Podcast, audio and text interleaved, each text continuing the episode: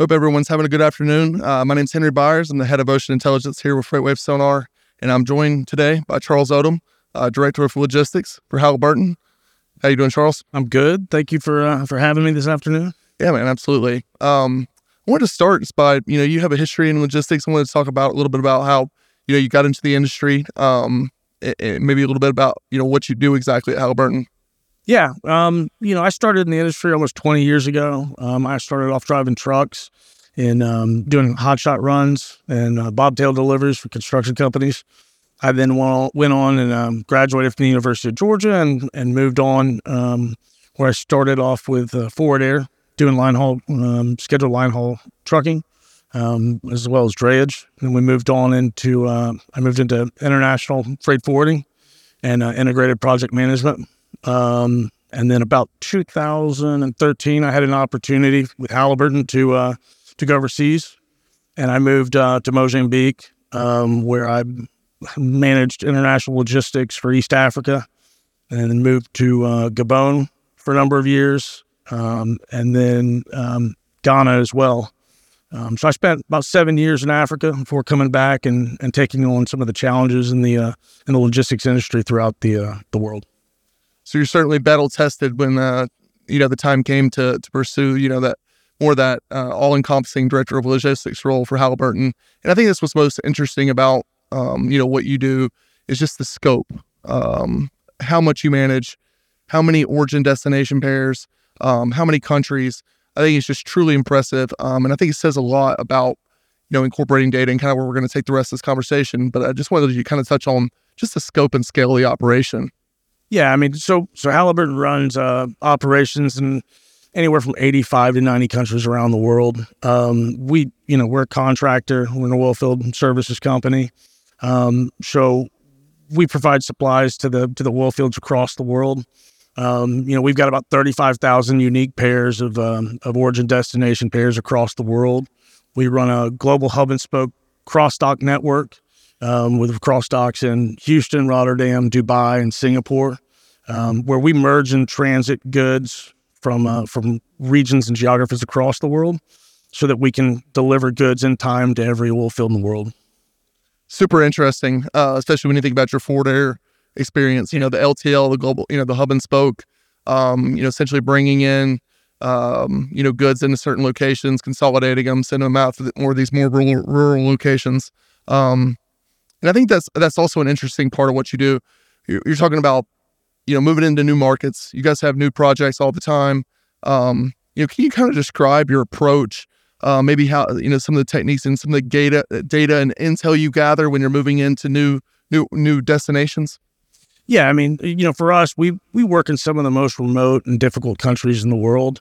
Um, I kind of take a an approach from the field which is we go in and we look at the end destination. We talk to the customs brokers, we talk to the trucking companies, to the handling agents at the ports and the airports, and we we determine the best routes based on starting at the end destination and working our way backwards.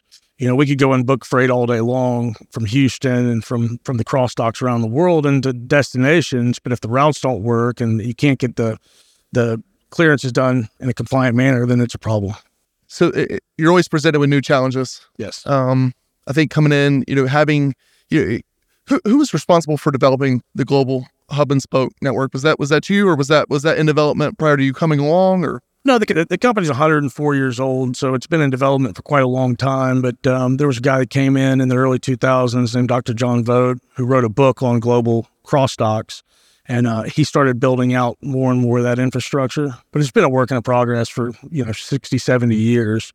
Um, but um, you know we fine tuned it, and we've been running um, a, a, very comprehensive network network for quite some time. Wow. So so I'm thinking about the oil industry specifically.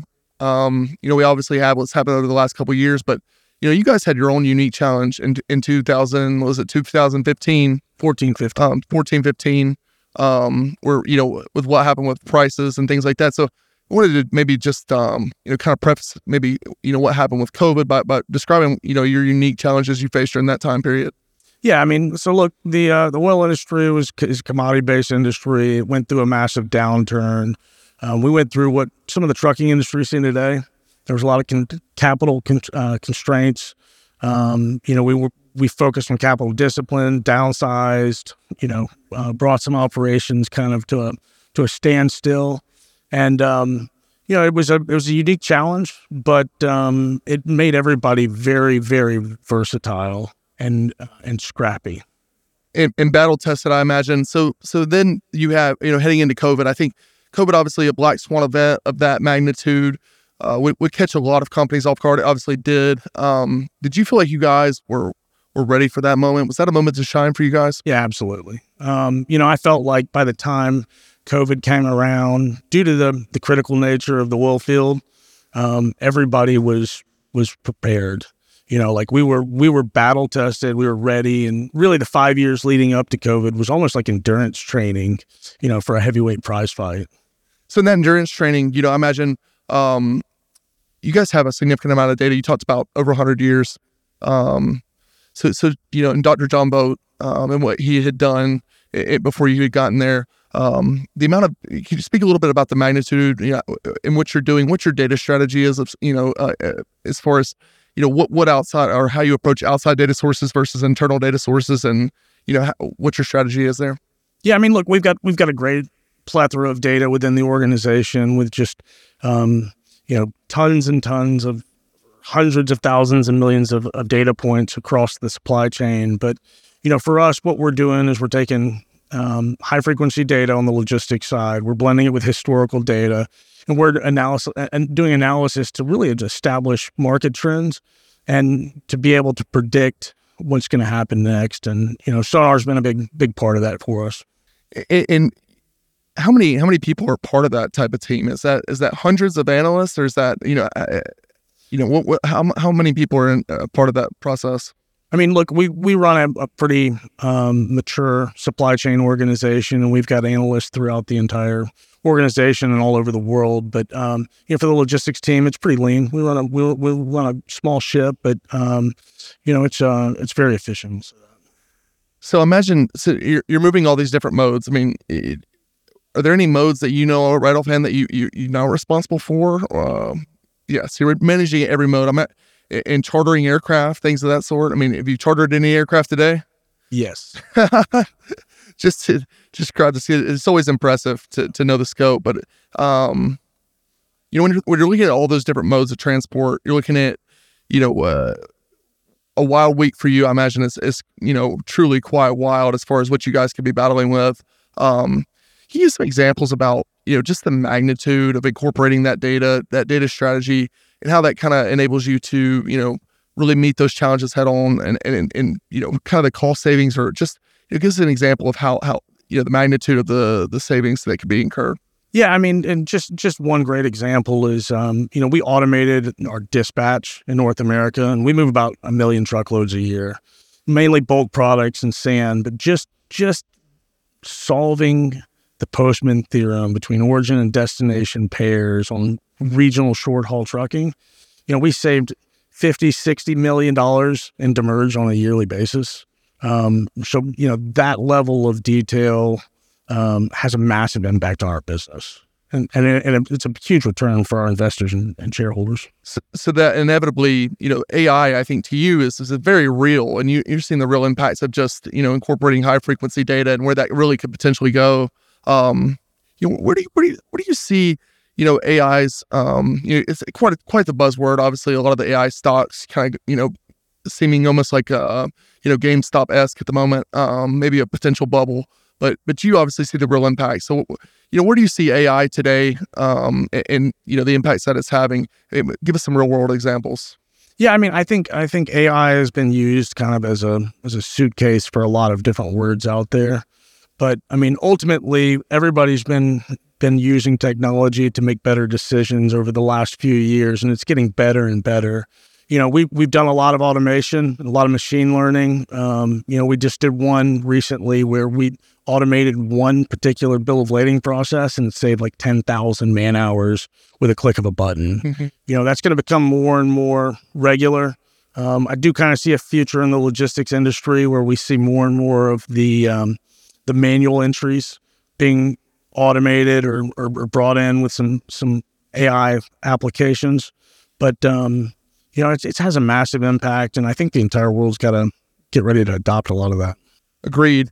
And so, you know, you get tiptoeing a little bit into, you know, my field specifically, ocean intelligence. You move a significant amount of ocean container freight. Um, you know, what you're seeing right now with the ocean container carriers is, is really interesting. Coming off this, you know, enormous bull run, um, you know, the pendulum obviously swinging, swinging back. I mean, much like it has in the truckload segment. Um, do you see this as like a great reset uh, for ocean carriers? And you know, what, what, what do you see as far as um, you know their strategies at current moment?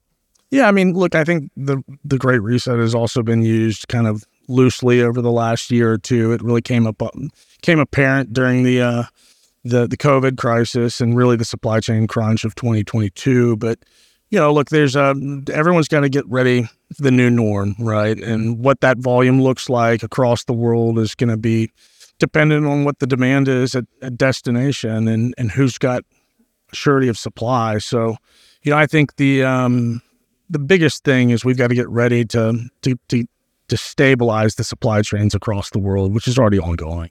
So, ocean carriers, they obviously like to plan far out in advance. When you're talking about from your suppliers, your manufacturers, and how you you can leverage data to to, to better negotiate with those guys, um, you know, how, what does that approach look like? I mean, how how far in advance can you really you know give them an accurate prediction or a forecast? Um, you know, what what type of energy and efforts are you putting into that space? Yeah, we're doing we're doing a lot on that. Um, you know, I think that's one area that everyone can strive to get better is by providing better forecasts, better data.